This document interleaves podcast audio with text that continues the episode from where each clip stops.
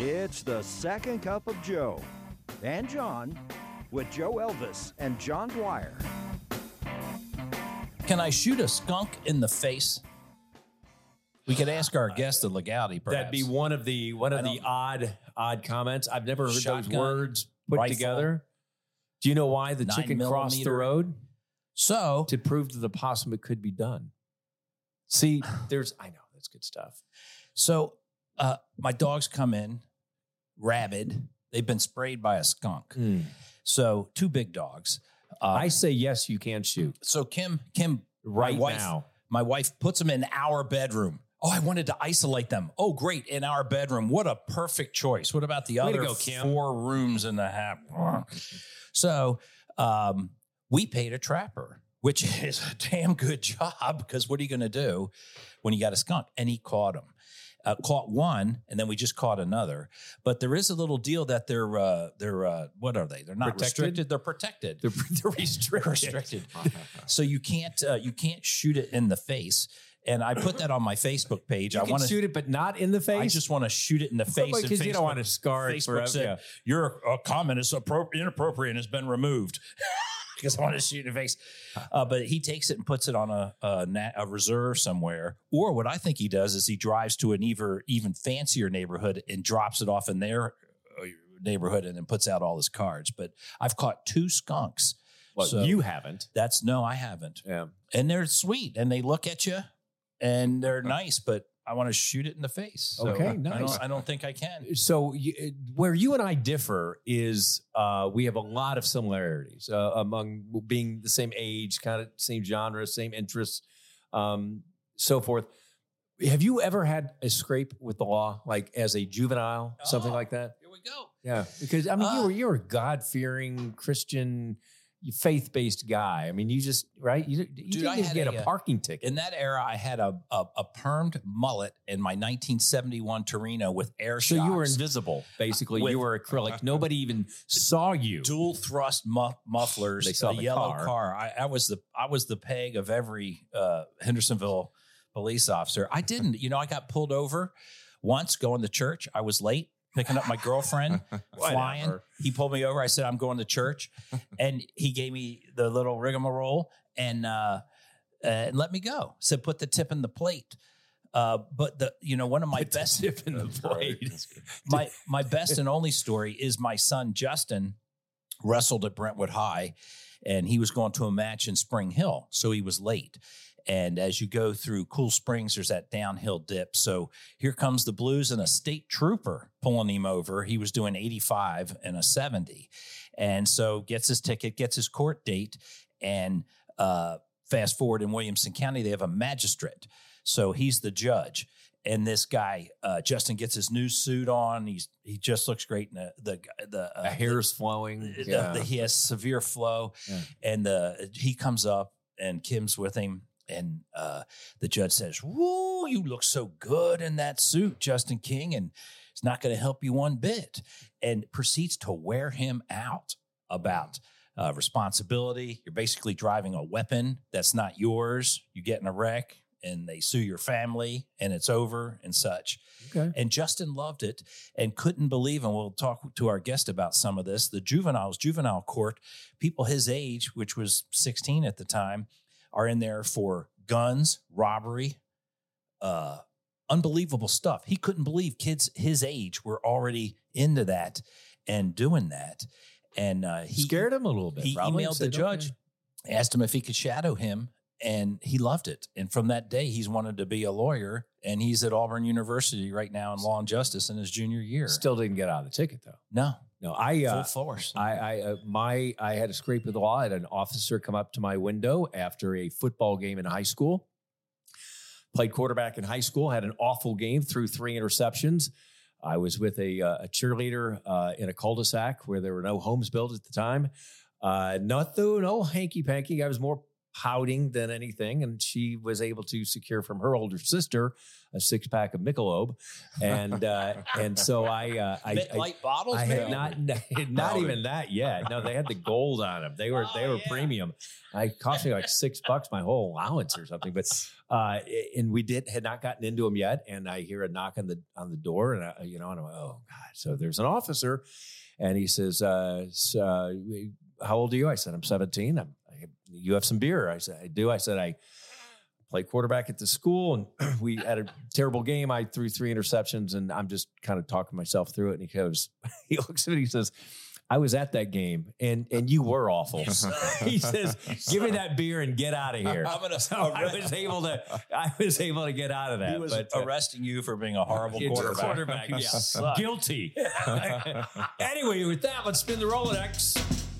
Hey, we know people. Let's take a spin through Joe and John's Rolodex. It's on H. It's a good one today. This is a good one. Why do you, why do you take the introduction? Well, uh, we love talking about Nashville and uh, Daron Hall, the sixty-first sheriff. I, boy, I hope that number's right. And has been around it since two thousand two and probably even longer in our justice system. And I, all of us can call Daron friends. Uh, when I was Joe Elvis at one oh five point nine The Rock, Daron would come on regularly and we talk about all the things that Nashville have had going on and still does and how to keep people safe. And I learned that actually the biggest D U I night is Saint Patty's night. It's not New Year's Eve night when people are working all day and then that they may have changed. They go to a bar. um, so Daron, welcome. And we're grateful that you would come join us, uh, two ex-broadcast veterans, right? Well, hey, I'm happy to be here. These, uh, I love the quarterback stories. I have sons who do that. I have another son at Auburn, so I relate to both of your stories. Yeah. And uh, I probably have even had a few Michelob myself in those those nights where he played poorly or I did in my, my days. But uh, what did you play? Yeah. Darren's tall. I'm six foot, so you're probably six three. Yeah, probably a little over. My dad was six seven, and so I, I always probably a little over six three on, yeah. on on paper. But if you stand um, up straight, six five. I mean, yeah. Come on, he's a big guy. Darren's a big guy. Well, I don't know. I, I was I was I had a weird birthday. My birthday's in July, and so I was a young kid in that grade. And yep. looking back from a sports uh, perspective, I, I probably should have held back or been that, that kid that stayed sure. back. I grew much later and played every sport, and uh, I was I was really into that. I went to Antioch High School, and and we weren't very good in very many sports, but uh, um, but yeah, I went. I grew like eleven inches in a year, and it was the wrong year. It was the year between junior and senior. Had that happened as a sophomore. And I played quarterback when I was growing up, uh, you know, all through the, those years. And then we get to high school and we ran the wing tee, which is a horrible offense, I think.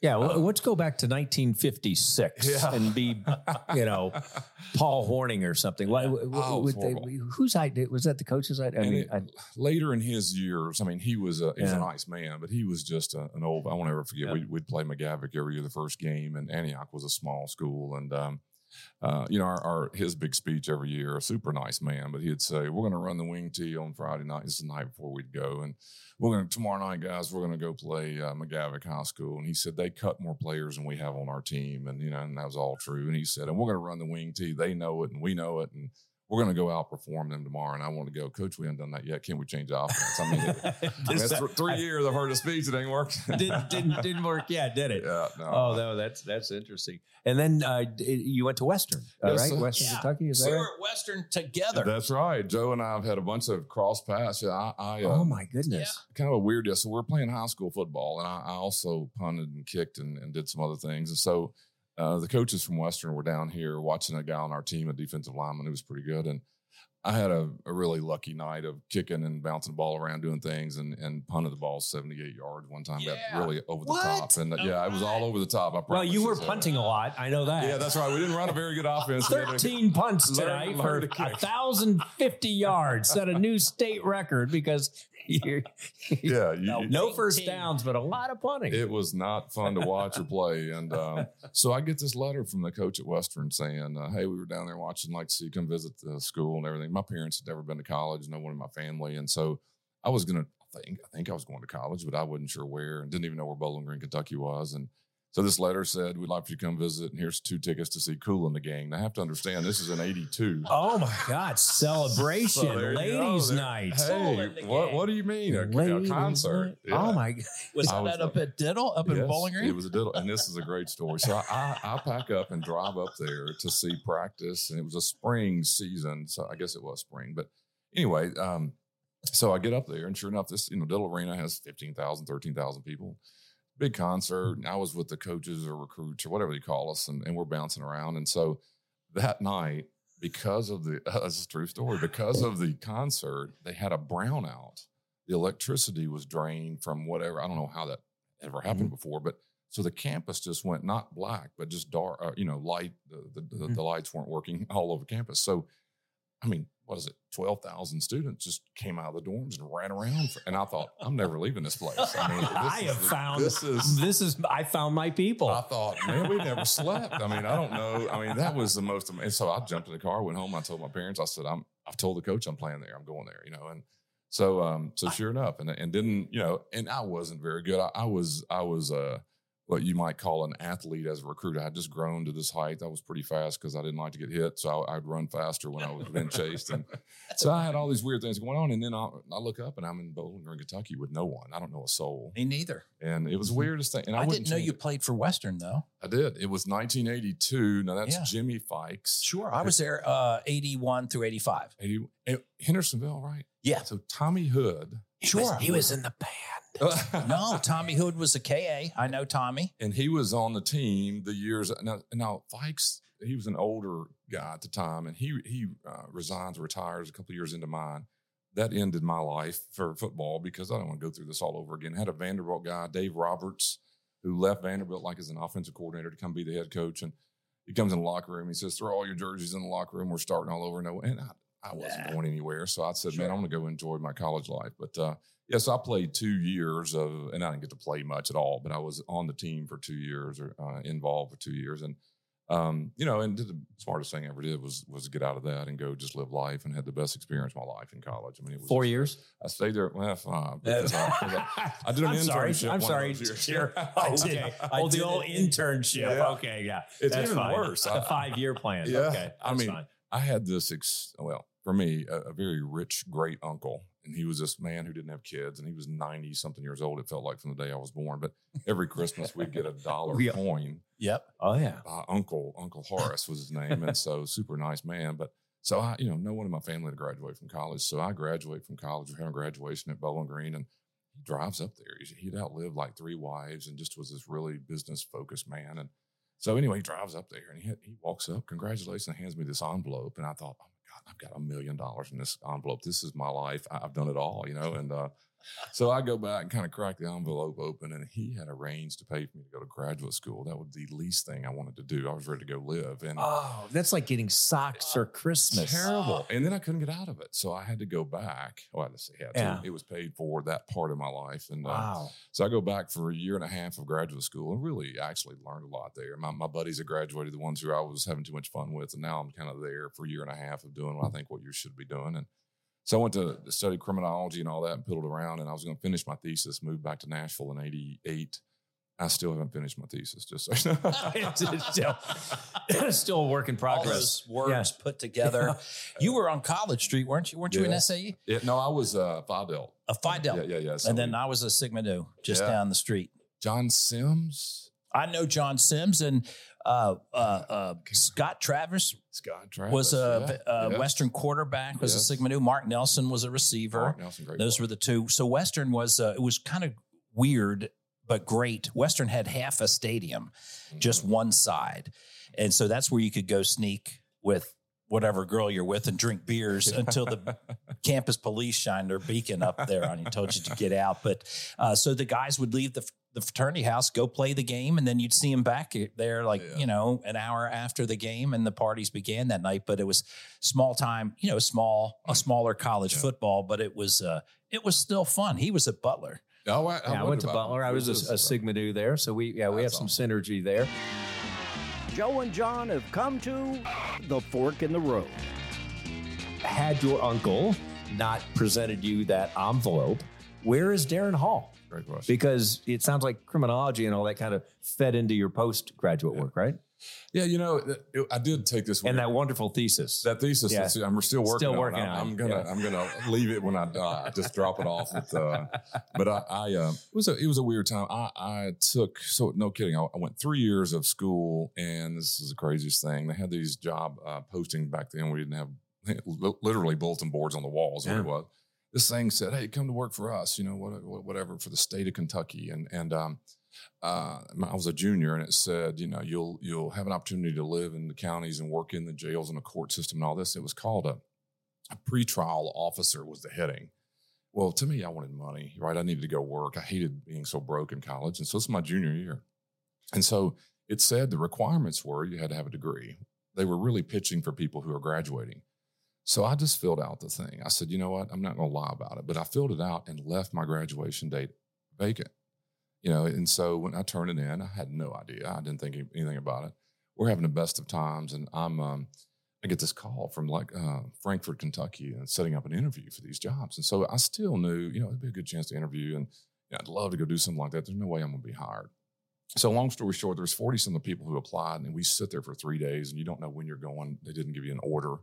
So we were just like forty-something people. And so we were sitting like jury there. Duty. It was terrible. And I looked back and I thought, man, so I went in and do my thing. And so they were asking questions. And I won't ever forget the the uh, the guy asked me, one of the guys in an interview said, so how would you handle this job? Basically, you're going to be living in hotels as a young person. And you would go when someone was inter- arrested, interview them, and then go to the judge and say, here's the deal. You know, John lives in Hermitage and he's got a job. His family doesn't.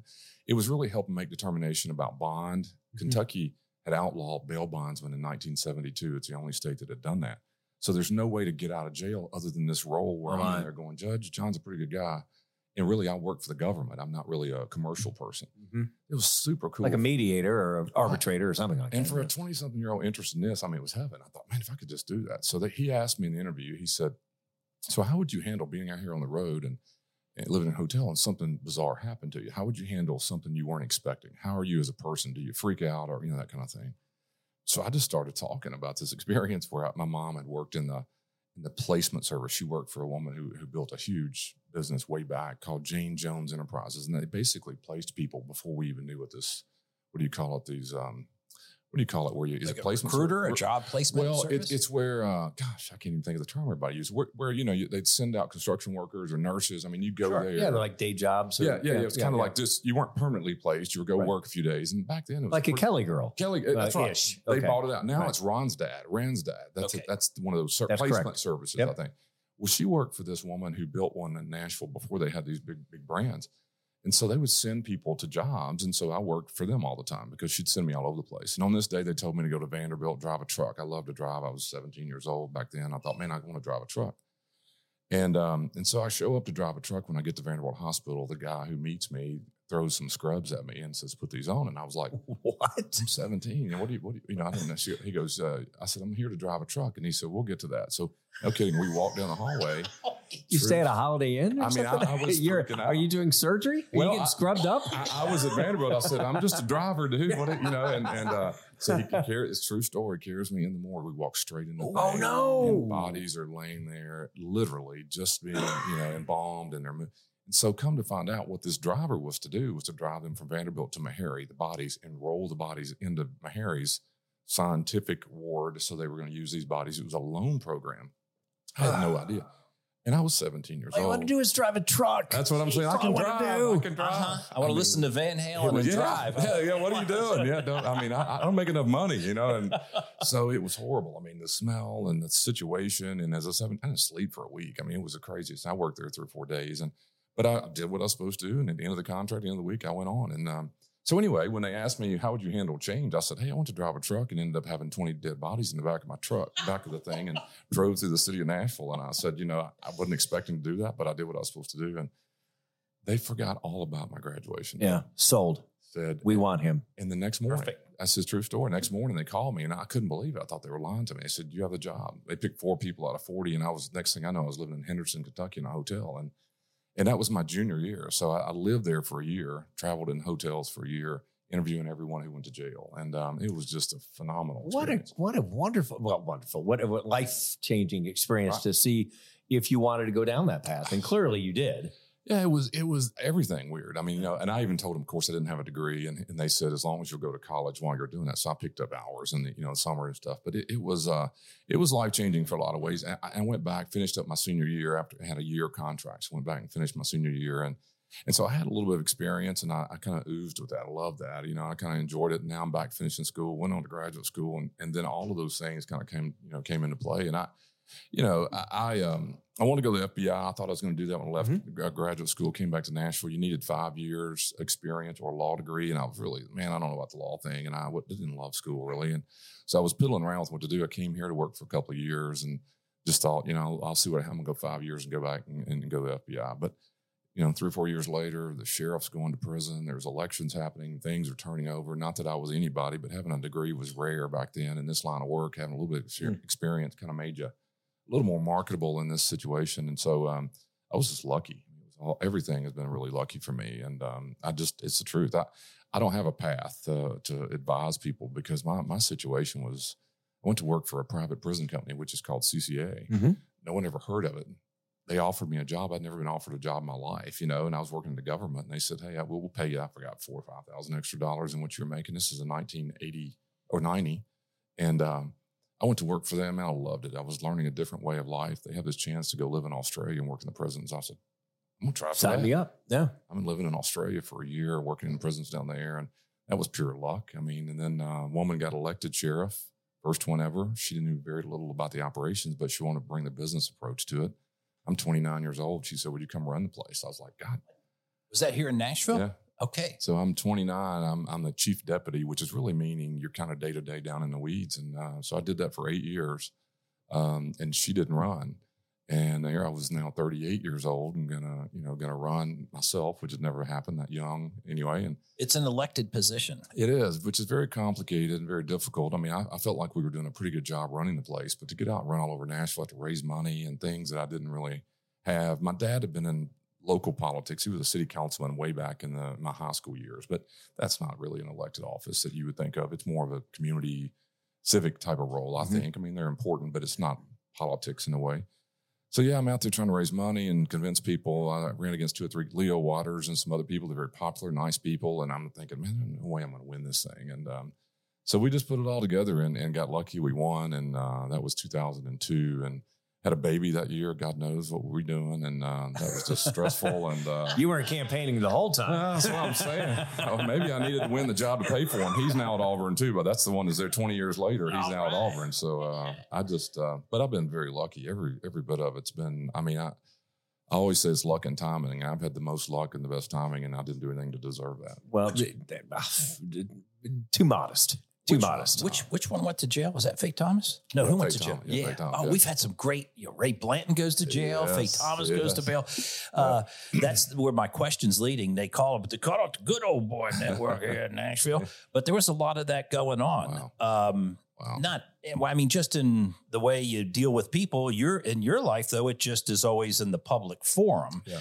So there's always conjecture and gossip and this and that and the others. How did you navigate all that? You're just a college kid getting lucky and working hard and moving on and stuff. Where did that that eventually had to punch you in the face and say, oh, God, this is a gross side of what I want to do? Yeah, no doubt about it. I mean, I, I'm born and raised here in Nashville. And, and, and like I said, I um, I was lucky and I was a part of the system. I guess I still am, but I was a part of the system. My dad was in the city council. Like I said, growing up, I knew a little bit about that.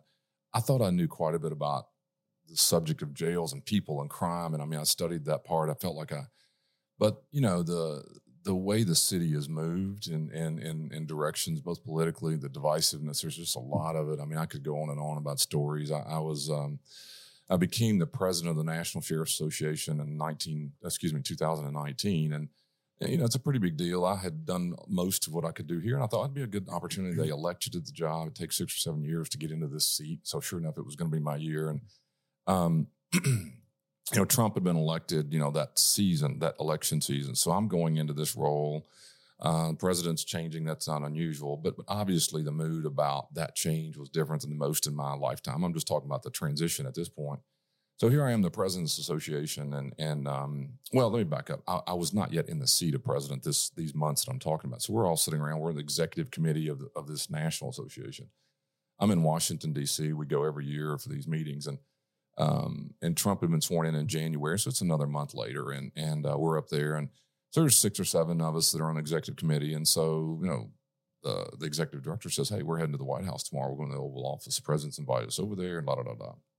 And so, you know, to be honest with you, I, I'm not a big fan of the parties. I mean, I just, I run as a Democrat because that's what I thought I was. I don't think I'm any of these things anymore, just from a, not not because I agree with the other side either. I just, I really think it, it's it's almost, I'm a football fan.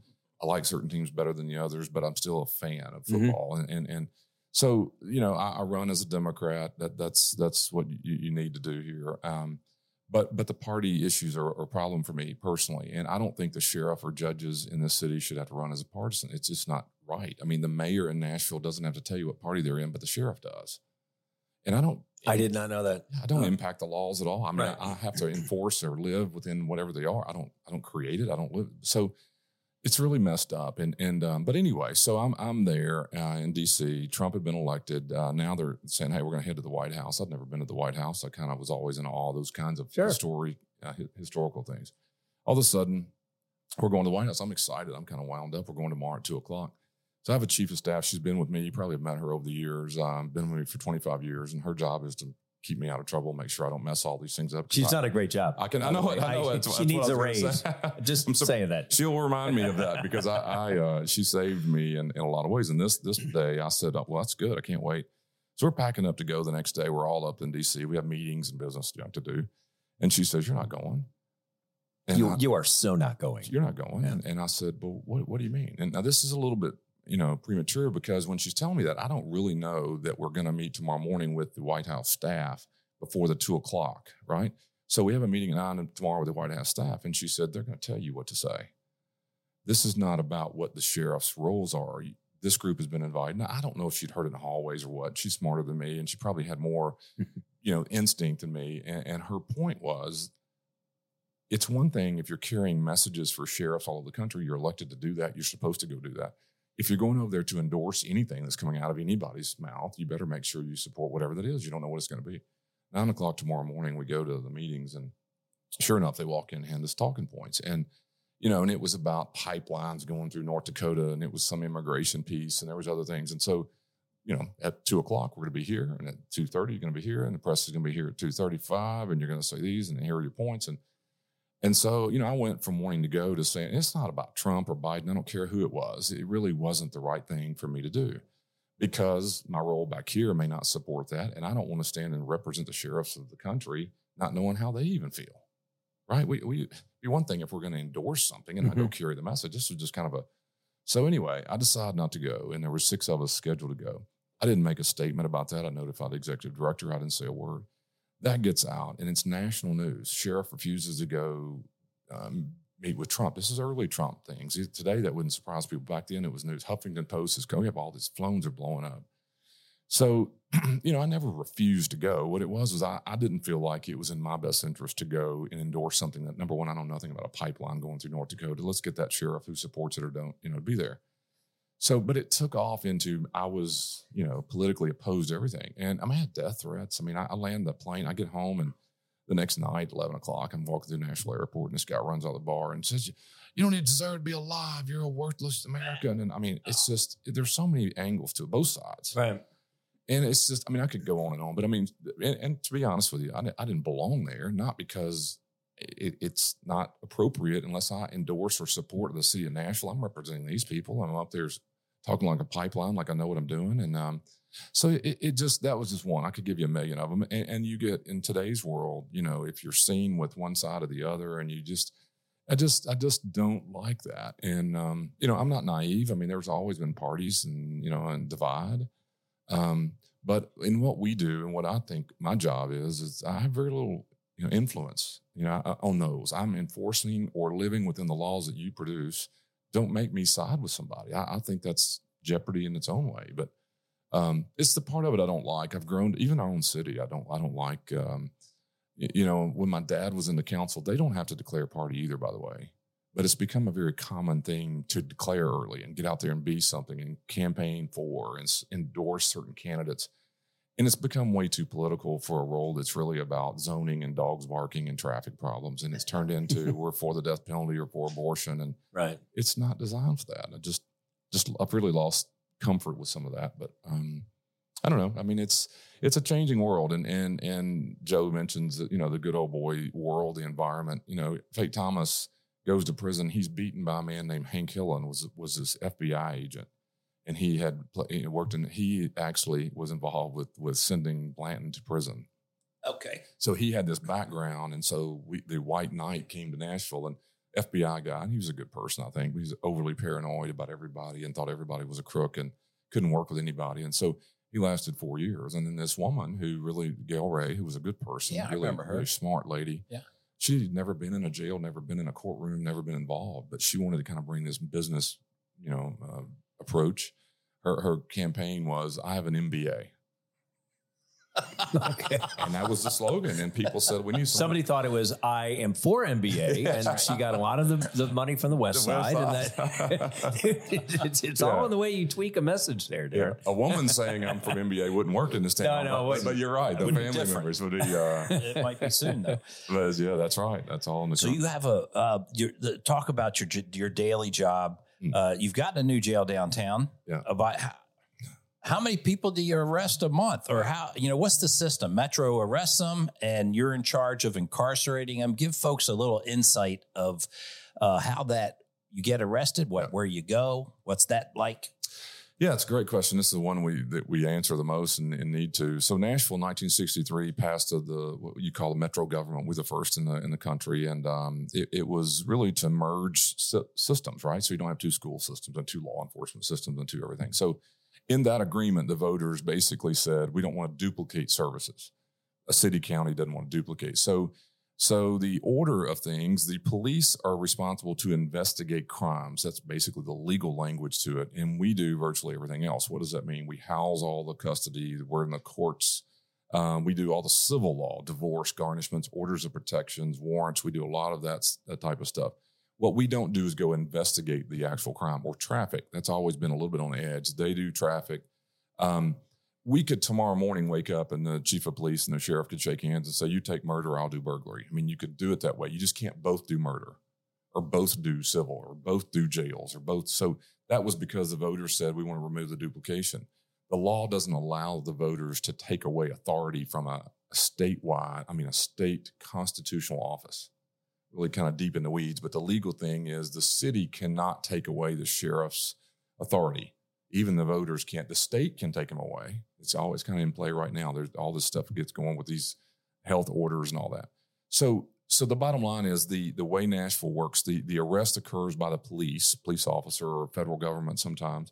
They bring us the body. Sometimes we're out in the field with them. We have mobile booking environments all over Nashville. So we take the person from that point on. And so we will take them, book them, house them, feed them, get them to court, send them to prison, release them, programs. We do all of that with that individual.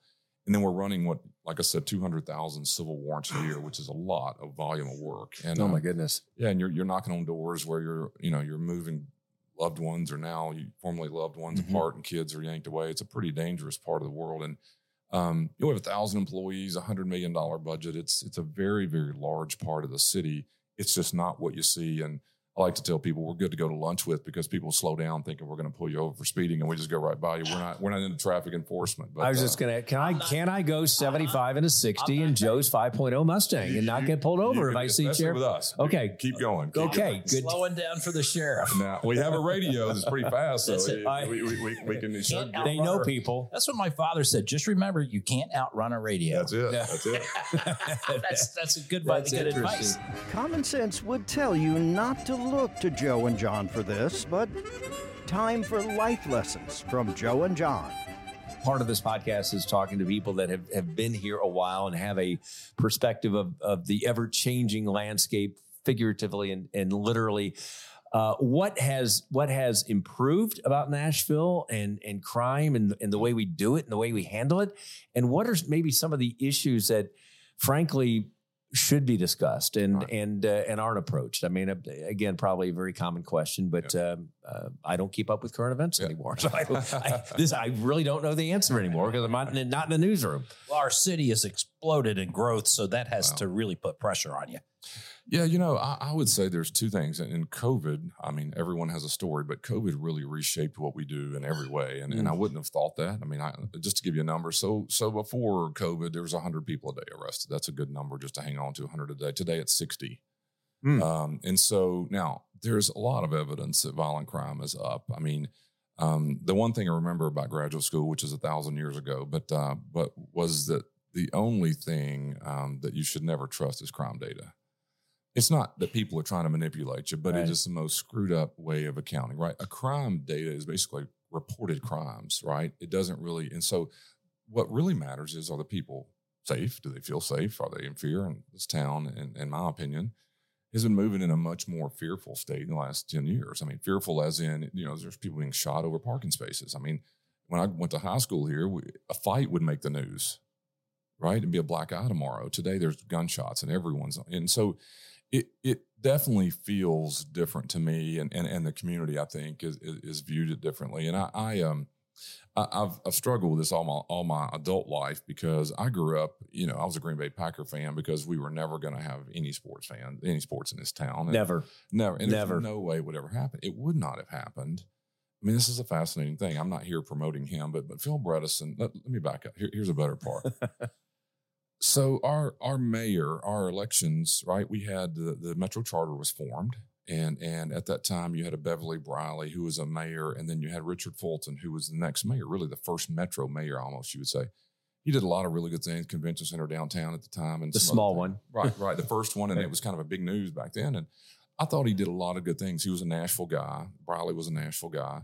And then after Fulton was Boner, Bill Boner, of course, became a national figure, as everyone knows. Thank God I was in radio during that era. You talk about Billy Fodder. You talk about a His name, Bill chum, Boner. Chum in the water every day. Thank that's you. Free. And you were sharks. Thank you. That's free. Yeah, that's no. free. And if it, if it wasn't, if it wasn't for the theatrics going off, you know. Uh, The, the the city was still a good old boy network. I mean, he was, by the way, I know him. I see him still. Sure, he, yeah. He's a nice man. And he's reffing kids' basketball games. And Williamson County. You see, my mom saw him the other day. And I mean, he, so he's a nice man, and, and everybody makes weird mistakes. His was public, the way he handled it. But I, I've never said this to him, but I would give him credit for changing Nashville. Here's right. why.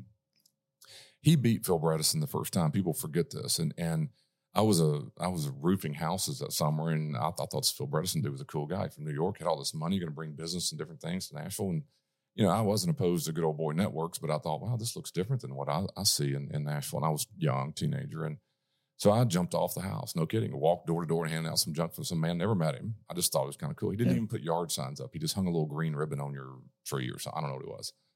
And uh, my dad was in politics a little bit that time, and they were all into the Boner camp and all that world of kind of the Nashville established crew, you know. I uh, next thing I know, this this guy almost beats Bill Boner. I mean, he was there's four or five people in a race, and what happens is if you don't get a majority, you go down to the two, and he went down to the two. And yeah, almost, the runoff, yeah. yeah, almost beat uh, Bill Boner. He loses to him, and Boner takes off into the situation. Obviously, three years into it, it's a national fiasco, and and he he cannot win again. But I think he runs again, if I remember correctly, as this, you know, kind of embarrassment type figure. And and so Phil Bredesen benefited from having run the time before and probably would have had trouble beating Bill Boner again just because Nashville wasn't ready. But because of his missteps, here comes this New York carpet, you know, Car- carpet, carpet bag, bagger, bagger, as they called him, yeah. So it's just no way, you know, no, that, that's my theory. Without Boner's mistakes, he probably would have won again. I don't know that Bredesen would have hung around and done what he did. He runs, and people forget this. He'd never been to a pro sporting event in his life. At never, all. Never been to any of them. And he gets out in front of this thing because of the business and what it would do to the city. And and it'd be different if it were me. I'm a huge sports fan. I'd lose sight of the finances. I just wanted it so bad. Sure. And uh, my dad was in the city council at the time, and, and it was kind of funny because I was desperate. I couldn't believe we might get the stadium. And so my mom, who's a huge sports fan, and I were, were championing bring the thing. And my dad was voting every night, and he voted against it. He voted against what? it. Yes, his own district. He did these polling back then, mailed yeah. it. By the way, and, and if you remember that the voters got to decide it eventually, but the council first decided to let the voters do that, meaning They could have said, no, we're going to decide it, but they moved the politics to the to the a referendum. Right. The yeah. referendum. That was the N F L Yes campaign. Yes, yes. And we're talking about the Titan Stadium being built. That's, That's right. right. And yeah. it was back then, and he he passed away three years ago, but he always, he's a huge sports fan, by the way. And he was on a, he was, we were in the New York Times because I told people I wanted to be put up for adoption. I was twenty something years old by now, but I didn't want to be a part of it because he voted the wrong quote. way. Yeah, I was like, that would have gone viral if, if there was such a thing back today, then, right? Today. Yeah. I mean, you were too early. It cost me the football stadium. I don't want to be in, you know, and, uh, but he, he voted against it. Of course, it ends up passing. And, um, uh, you know, and, and, and I still believe it, it changed most of the way Nashville was viewed. And, and I think that, and also, and this is just my, Joe, y'all's world, more from entertainment, where I really believe the Garth Brooks, uh, almost urban cowboy thing moves it from a bunch of old people in, in flannel shirts for, what do you call it down at the fairgrounds? Uh, not, sure. Fan, it was fanfare, fanfare yeah. in those days. And when it became, I told my son this yesterday, when it became cool for young girls and young boys to like the music, and I still believe, I even moved some then. I mean, I, when Alabama was a decent place yeah. to be as a college student, like, I'm talking about the band, not the not the place. I, I'm messing all that up. Could have been both. Yeah. But it, it wasn't cool to like Merle Haggard back then, I don't think, as a, as a young person, or, or pick these others. But it, it became kind of okay, and I think Garth Brooks, I do believe, urban cowboy, I think Alabama. When the music became a little more acceptable, I think Nashville starts to feel like, and, and watching the bars that were opening up, and a lot of friends who opened, you know, knew, owned a lot of those places, and mm-hmm. it just became a little better. And then all of a sudden, you got a pro sports stadium popping out. You got the, you know, the you Predators. Got the arena, right? I mean, N B A or N H L first in, but Phil Bredesen, yes, couldn't name five no. N B A teams or N H L. That no. was a business decision. No. to revitalize downtown. And reshape the city. There's not a doubt about it. And, of course, Gaylord pumping in Second Avenue and the hotel and all that stuff's going on. I grew up at the Opryland, not the hotel, right? That's and so right. when the hotel moved, and it just felt like you can just kind of feel it. And I give Bredesen the credit. I, I really think just because he had the foresight to do some of that. And, and you know, he – okay, so you go to these three local guys as, as mayors, and then you elect Bredesen, who, who I, you know, obviously was from New York. And And then after that, you, you kind of run through some, I thought, some pretty good, you know, Bill Purcell really wasn't from here, and I thought he's very smart and did some really good things. I thought Carl Dean, who also wasn't from here, did some really good things. I think since that time, we've kind of gone back into electing local people. And that doesn't make them bad people, but I do think it changes a little bit the way the office is viewed. And, and I compare it to this. If today we're all peers working together and tomorrow Joe's our boss, or Joe's elevated, it makes our life different, awkward. You just can't. It's, I see it every day in my line of work. I see it in most places. It just doesn't seem to work. And we've elected three council members, the last three mayors, mm-hmm. and they were all working together, supposedly in the body of the council. Then they get elevated. And once that happens, the council-mayor relationships don't seem to be as succinct. I don't know that a legislative-minded person is always good in an executive role. I mean, if you look at history, our, our congressmen and senators usually aren't great presidents. Governors make better presidents. And same thing here. I, I like the the role that Bredesen played coming to the office, and even Carl Dean, who wasn't a council member, and Purcell wasn't. I just thought we had a pretty good run, and and now we're back into a little bit more of the, I don't know, the the the local only, and I don't mean local person, but the role that they brought to the table was a very local thing, and um, we're just fortunate. I mean, I, I think Nashville is lucky. Bud Adams has moved at the time. I mean, look how that had to just line up, and with with a pretty nerdy guy. I mean, Phil Bredesen wasn't a Bud Adams looking person. Not at all. No. I can't believe they could even sit in a room and work through all that. And, um, but it, it changed the world. I mean, changed the city. And I, you know, gosh, we're buying P S Ls and made every game and went to the Super Bowl. I mean, I was there at everything. And, and, and, you know, and now I think we've gone so far that I'm worried about it. it it's gone to the point where, you know, at least from where I'm just a constituent, I'm, I'm a nobody in the world of what happens. I just, I just don't know. I mean, I, you know, I couldn't hardly get to work this morning. Traffic is a mess. And, um, And I just, I, I look down there, you know, we we don't have some infrastructure that you would really want to to move around and do things. And for the younger generation, my son doesn't even like to drive a car. I mean, you know, right. he, he lived in D C a lot of times and he got used to not doing that. And so that generation's not like me. I had to have a car to go to my girlfriend's house. I had to have a car to go to football practice. And well, what was that first car? A sixty-five Mustang convertible. Whoa! Whoa! But you are speaking our language. Whoa. All right, sixty-five Mustang convertible. Uh, He's a Mustang speed. owner. I'm a Mustang uh, owner. My first uh, car I learned to drive stick was a sixty-five My Mustang. Ford does not sponsor us. Is beyond me. All right, I know, we are missed opportunity. We'll talk about everything but your electric Mustang. My, yeah. So it's, yeah, that is not a Mustang. By the way, that is not not not a Mustang. Rapid, rapid, rapid, rapid, rapid, rapid, rapid fire, rapid fire, rapid. Pew, pew, pew, pew, pew, rapid fire. All right, we have questions for Sheriff Hall. Joe, what do you got? Daron, what's uh, what's in your C D player now? Wow, um, favorite of all is is uh, Joshua Tree. It will always be my favorite wow. album ever. Nice, uh, yeah, and, you and too. I still listen to it. I think it's yeah, that's one of my favorite. Will always be, and uh, uh, you know. I, I have a son at Auburn who's really pushed. Uh, he loves music and all sorts of varieties, and I've really enjoyed kind of getting him to come into my generation, and, and I'm yeah, into his. Yeah. I, I really like some – I like lyrics. I'm really into lyrics. I, I don't know anything about the instruments hardly, but I, I love the lyrics. And so I, I appreciate country music in all of those ways, and, and I don't care who's singing it, but I love the lyrics. I'm a big Eric Church fan. Uh, it's kind of a more local name, and uh, but I, I'm – Be big, deep music guy. Um, don't don't play or nothing, but I'm way into music, and um, have it have it driving down the road to and from work, and gets me in the mood, you know, sure. whichever way. If you were not sheriff for the last twenty years in Davidson County, what would be your plan B profession? Wow. And uh, punter in the N F L? I would love to have coached. Yeah. When I think about yeah. it, but let me be honest, I wouldn't want to do it today. I mean, the, you know, I, I'm I was a product of Antioch High School. I'm mm-hmm. going to my fortieth reunion Saturday yeah. night, and so I've been out a long time. And uh, but I, I wouldn't want to deal with it today. Um, but I, I, I back then, back then you man, were I, you had the kind of the yeah the moxie the, and the, the leadership the and the yeah. I, I think and, and I, I don't have the skills. I, I just would like to be a part of a team of people. I kind of yeah. like that role. I don't. I don't. You know. I. I I would not have been a good instructor of technique in m- most things, but I, but I would have. Well, the, you're you're a coach now. I mean, in a way, like you're you're you're you're a leader of of of law enforcement yeah. and doing the right things and motivating people and keeping morale up yeah. and teaching a winning way. And right, so you are a coach. It's the thing I enjoy most. I mean, if you go back to my work right now, that's that's what they would tell you. I mean, I, I enjoy that more than anything, and and yeah. um, you know, just just kind of being a part of it as much as um, and and don't mind making decisions, but I really don't don't like to take the credit for it. And I'm not sitting here trying to make myself. I, it's just I get it. It's a we thing, you know. I get it. I love feeling like we're doing it. So, as sheriff of Davidson County, uh, do do you get to wear spurs? Not to wear spurs. I, I've never even dressed up with spurs, but uh, I've tried. I tried uh, some, some other outfits, I guess. And our we do we host murder. Oh, do tell. That was just what I was going to say. That was just a, you just had a funny question, but it might get better here. Something else opens up. Have you ever punched a horse? I, you know? I don't know. Yeah. No. Yeah. Name a uh, name a. We we always ask uh-huh. folks uh, that uh, favorite restaurant. What's new for you downtown? Because there's one opening every day.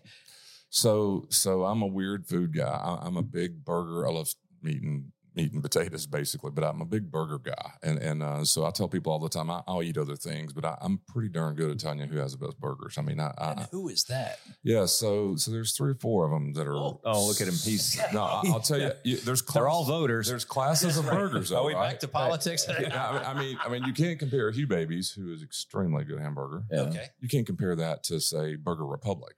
Right. I'm just using those two names, but I mean, you're talking classes of, of them. That's what I'm trying to say. There's, I can go each class and say, well, I think the best, there's a great new hamburger place out in Cool Spring called The Ground. Okay. And I thought Ground. And what makes a good hamburger to you? Yeah. So it needs to never be frozen. I'm not sticky about that, but I'm just saying it needs to be. And, and I like the seasoning. A lot of people don't, don't do much to the meat. They just throw it on there. I mean, I tell you a great hamburger people don't know is Ted's Montana Grill. They have great seasoning. They have bison and beef, but I mean, they, they, they do really well in the seasoning. And this Ground place in Cool Springs is basically a little bit of an upscale, you know, it's mm-hmm. got a beer and drinks, but it's a burger uh, focused. And um, yeah, they do really good work with, with, with that type of thing. And, you know, Five Guys is a great hamburger in the middle of the road. You know, you just, to me, and, sure. and if you go for twenty-two dollars, right. And now they're all going there. I mean, that's what's happening. I mean, you're, you're paying steak prices. I it's mean, uh, but I, I'm, I get so narrow in that I, I'm, uh, I, I go all over. There's a place in Hendersonville I go to a couple of times during the month, and uh, it's a little meat and three. It has a fantastic hamburger. It's called Red Rooster. Yeah. It's on the highway right there. Go get a hamburger. Fantastic. Oh, uh, my folks look, still live out there. Uh, it's a, it's a good, that's a mm. good track. We, what uh, pet peeve?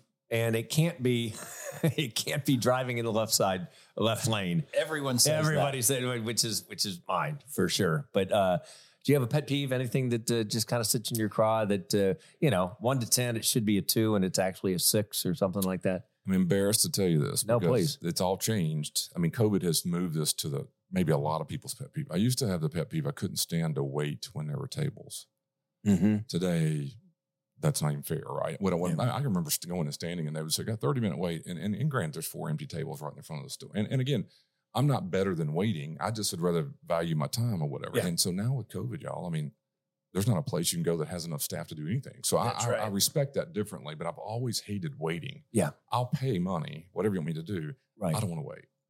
Yeah. I'm not better than that. I just choose that my time. I don't like to wait. And But so, now you chill a little bit. You yeah. have a little bit of empathy. And I do. I even okay. thank people. Thank you for working. Right. It sounds crazy. It I does mean, sound. It, it is wild. I mean, I lied to get a job. I mean, and, and these people now just, it's begging people to show up. I mean, yeah.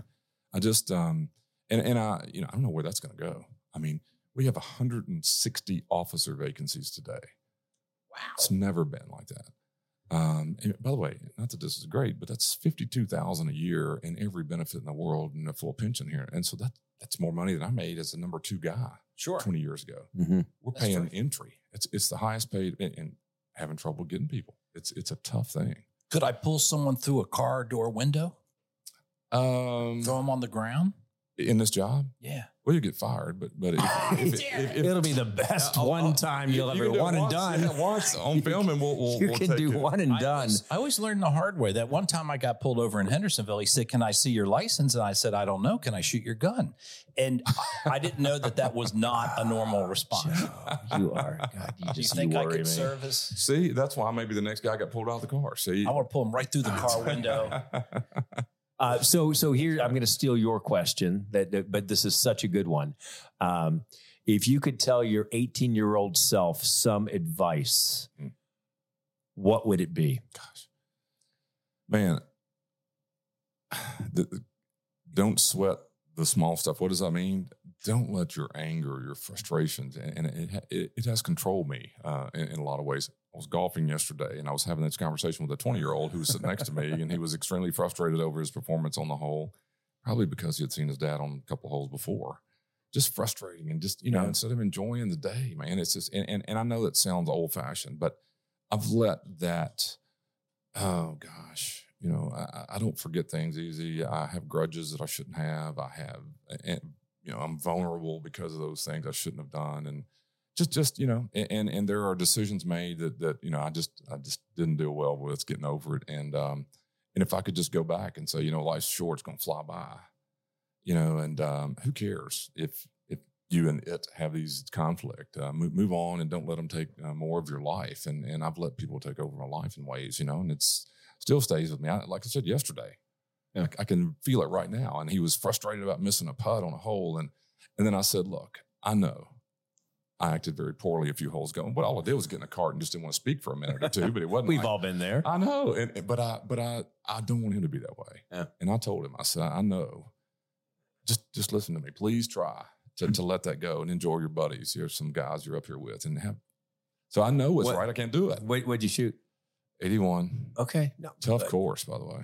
Where'd you play? Was it yeah. Ross Bridge down in Birmingham, that okay. Robert Saint Jones Oh, did deal. You play with your son down there? Yeah. Okay, now I got, now I'm back on it. Oh, yeah. Oh, yeah. All of us are just like our dads, aren't we? Yeah. If we want to admit it or not. Well, I am. My dad never played golf, and I, I'm terrible at it. No, I, it's as if I don't play it. So, no, I get uh-huh. it. I get it. I, and we, it's usually our wives that remind us of that. yeah. And we, I, you know, I have a, I have this And that's thing. Off for good, but sometimes maybe not. yeah, and I, you know, I've said this a lot. Um, I think we all have dad issues, and I, that doesn't mean it's all bad, but there are dad issues. I mean, I, I think about my own, and I'm just, I share this with my closest friends, and, you know, I don't know whether it's wanting to live up to, wanting to be, wanting to act. I see me in a mirror and go, holy crap, that's him. You know, absolutely. I mean, it's the weirdest thing. Same mannerisms. Right. Do you ever have your yes. you have siblings go, yeah. God, I see your dad in you. I don't, and I like that. There's I a think. pride about it, yeah. but then there's the other things that I, I, I can remember. I mean, here's a great example. My my my dad and mom didn't really have quality conversations much. Our family wasn't built up. It was superficial. It was very surface. It was, and I'm just this extremely deep guy. And I think it's because I've always wanted to get in there. Yeah. Looking back, you know, yeah. I've been I've been trying to find that. And and and he, you know, he, he told me two things in life. And, and you know, kind of as a twenty year old, we never had that conversation or any any real deep conversations. But he asked me one time. He said, oh, "Come on out here. I want to talk to you." And that scared me to death. I thought we were going to talk something uncomfortable. And he said. Um, He said, "Don't ever coach your kids." Mm. Now, he coached me for twelve straight years.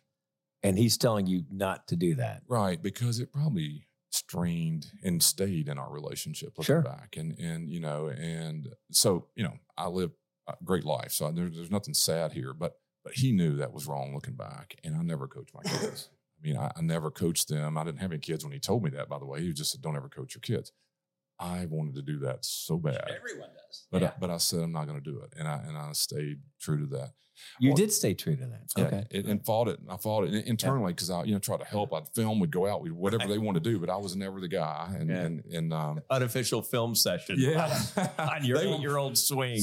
they they would probably tell you, I had a, I had a, my oldest son was a really good quarterback, played at the N B A, and it was, mm-hmm. you know, pretty big back in the day. And we were playing Trinity and Louisville, top team in the country at the time. I mean, it was pretty high level stuff. And he was really into that. And I, I was, you know, I was, my, my other one was a baseball guy more. And so I love being a part of it. And, and I'm glad I didn't coach him. It was the right advice, but, it, but internally, man, it was just always mm-hmm. another funny little piece I always, I learned from. He, um, we lived over in, gosh, I, I think we had eleven hundred square foot house. I'm not kidding you. My sister and I and my mom, dad, that's all I thought. Thought I was rich. I lived over on Luna Drive, which is over by the airport.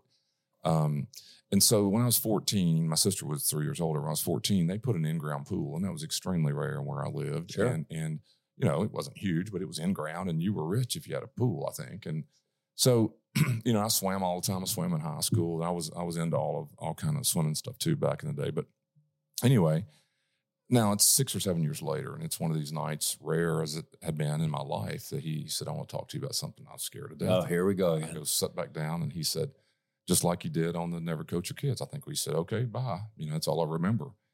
The next time, the only other time I ever talked to him about anything, he said, um, "Don't ever forget you had more friends in the summertime." I know where this is going.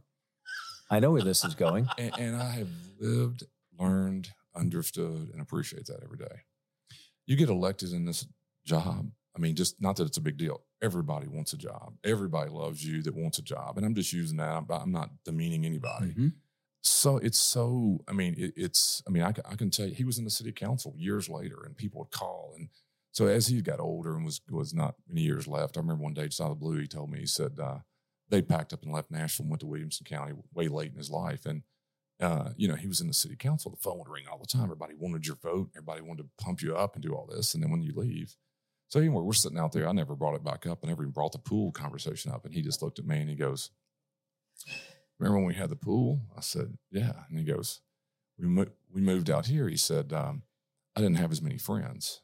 All those people who cared about him when he was in that role, mm-hmm. well, see, I was just going into this role." Yeah. And it, you just kind of understand. I'm okay with all that. But, I mean, I know tomorrow if I walk off from here, I understand the phone's not going to ring and people aren't going to be what what somewhat feels – superficial, maybe. I don't know. And and uh, so anyway, my, my two life lessons were weird, weird conversation with my dad. Oh, that's great that you remember that. You're going to have more friends in the summer. You always going to have that. Great statement. Yeah. My, well, my parents, uh, I thought my dad was a Ford peddler, and and we built two in-ground pools in the two houses that I grew up. I thought we were rich. We yes. weren't rich, Daron. Yeah. They did it because they wanted to see. I had two older sisters, younger brother. Everybody would come to the Hamma's house. Yes. We were in, they could find out who we were hanging with. It yeah. was a strategic Smart. thing, investment. No, no country club, no third car, no any of that stuff. And I just went, Mom liked the pool. Dad wasn't in it twice, I don't think. I yeah. remember. But but it was just, it's interesting. That's, that's right. That, that's, that's great. Right. You got to wear shades. Give us a day brightener, something, you know, you talk about, you're concerned about Nashville and, and, and rightfully so with, with some of the culture and the things have changed a little bit and it's got polarized. And I mean, that, that could be any city in America, I guess. But Daron, what, what, uh, what do you see on the horizon? You go, man, we're going to, we're going to be okay.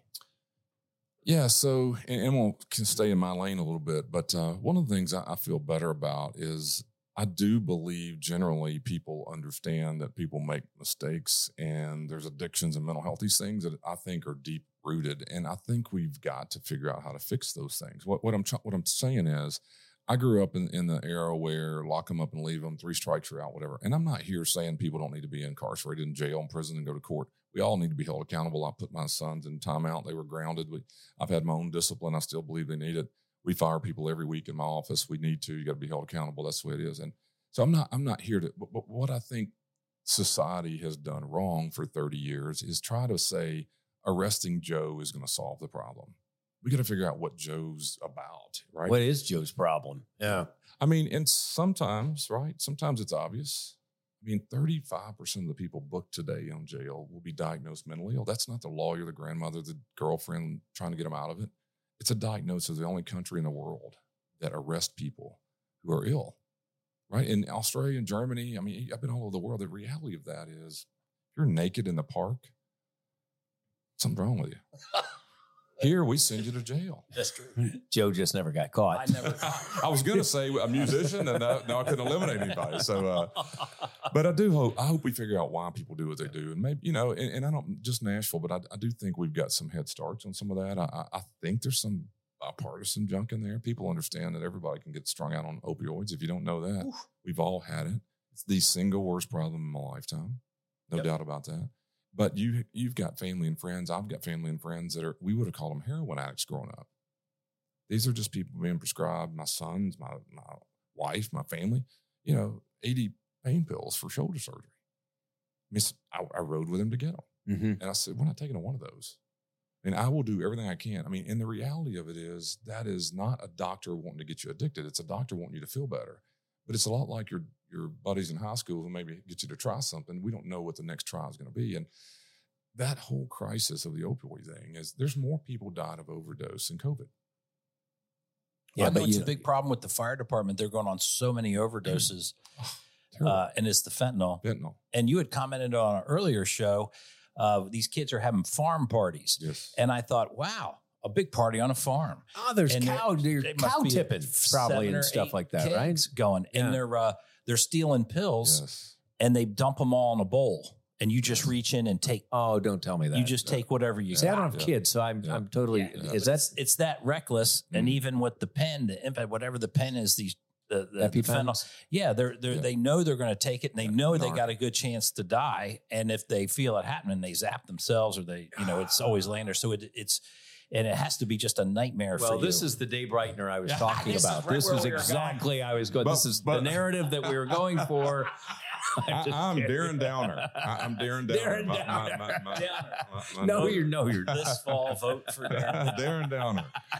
I can't lift anybody up. That what, what's wrong? That, that's my instead of M B A. That probably works. Yeah. Just, I can't lift anybody up. Oh gosh. Eeyore. I came, I came pull the shades. Pull the shades. All. I'd vote for falling down. But, I'd vote for that. But just go on the fetal and just call it a day. That's well, right. On the bright spot you know, is, are you going to continue to do this? Do you like this? Do you see a, a something else you want to do? You going to run for mayor? Oh, what do you know? What do you want to do? So it's, what is today? What number day? We're in somewhere late August. Um, but yeah, so I swear in for my sixth term here in three days or whatever the first of September is. And, um, so that's, you know, that's four more years if if if, if you live through it. And um and, and I, I think, you know, I, I think that's a good time, you know, to evaluate what all's going on. I, I don't want to run for anything else. I, I went through that window of thinking through that. Uh, I don't have the patience or the interest of that type of, of world. I, you know, I, I I don't want to quit. I want to go do something else and uh, don't really know what that is. And, and maybe run again. I, I don't know. I'm, I'm just kind of, um, I don't want to be there and I don't want to be the, You know, the uh, I think there should be mandatory age requirements for rock stars and musicians because, God, they look horrible. And, and I'm thinking, I'm saying that. Here I am running oh, around thirty it. years later. So I, I need to get out of here soon. But uh, it's, you know, like I said, I, I hope to I hope to find a way to watch my kids, you know, uh, be successful and do their life. And I'd like to be around here somewhere. And I just don't I don't have the political interest. Um, it's gone. It, it was there at one time, maybe to try, but I, I, I won't be running for anything. Excellent. Maybe that will be the coaching mentor era. Ah, there you go. Sort of in retirement. Yeah. Coach, coach grandkids. Coach grandkids. No, your, your dad said nothing about that's that. That's right. I we, have we, found a loophole. loophole. That's it. I'm ready to go. I'm, I'm ready. Uh, but yeah, so we're, we're gonna we're gonna have some fun with it, I think. And and um, I, as we were sharing before, we got a I have a twenty-eight year old getting married here in the next few months, and then I have a twenty year old hopefully going to graduate. And once he's out, I've got him out for the payroll, and I, I don't have to. My wife will let me uh, not not stress so much over get, making sure we can get those out of state payments made. So. Good, Good deal, times, man. All well, right. Hey, we appre- we know you're busy, and uh, but being able to walk down some memory lane and get a, a perspective from a guy that uh, that knows Nashville well, that has protected Nashville well, and and uh, we're we're just we're very thankful that. Uh, and when I, you know, look, I back messaged on Facebook, and uh, because I'm old, and I go, I don't know if he'll even remember uh, that I once worked or whatever. But and then uh, Joe goes, "Oh, I went to school with him." I'm yeah. like, "Geez, Joe, you know everybody." no. So this worked out very well. So I hope you enjoyed it, and thank you very much. Ah, thank you guys both. I, I'm enjoying what you're doing. I followed on social media as well. So, uh, so, so good luck to you. Good deal. That is a second cup of Joe and John. It's the second cup of Joe and John as their guests expound on any and all topics within the realm of decency. Want to be a sponsor? Let a T V and radio guy help build your business. Email the show. Second cup of Joe and John at gmail dot com. Now, hold on tight and grab another second cup of Joe and John.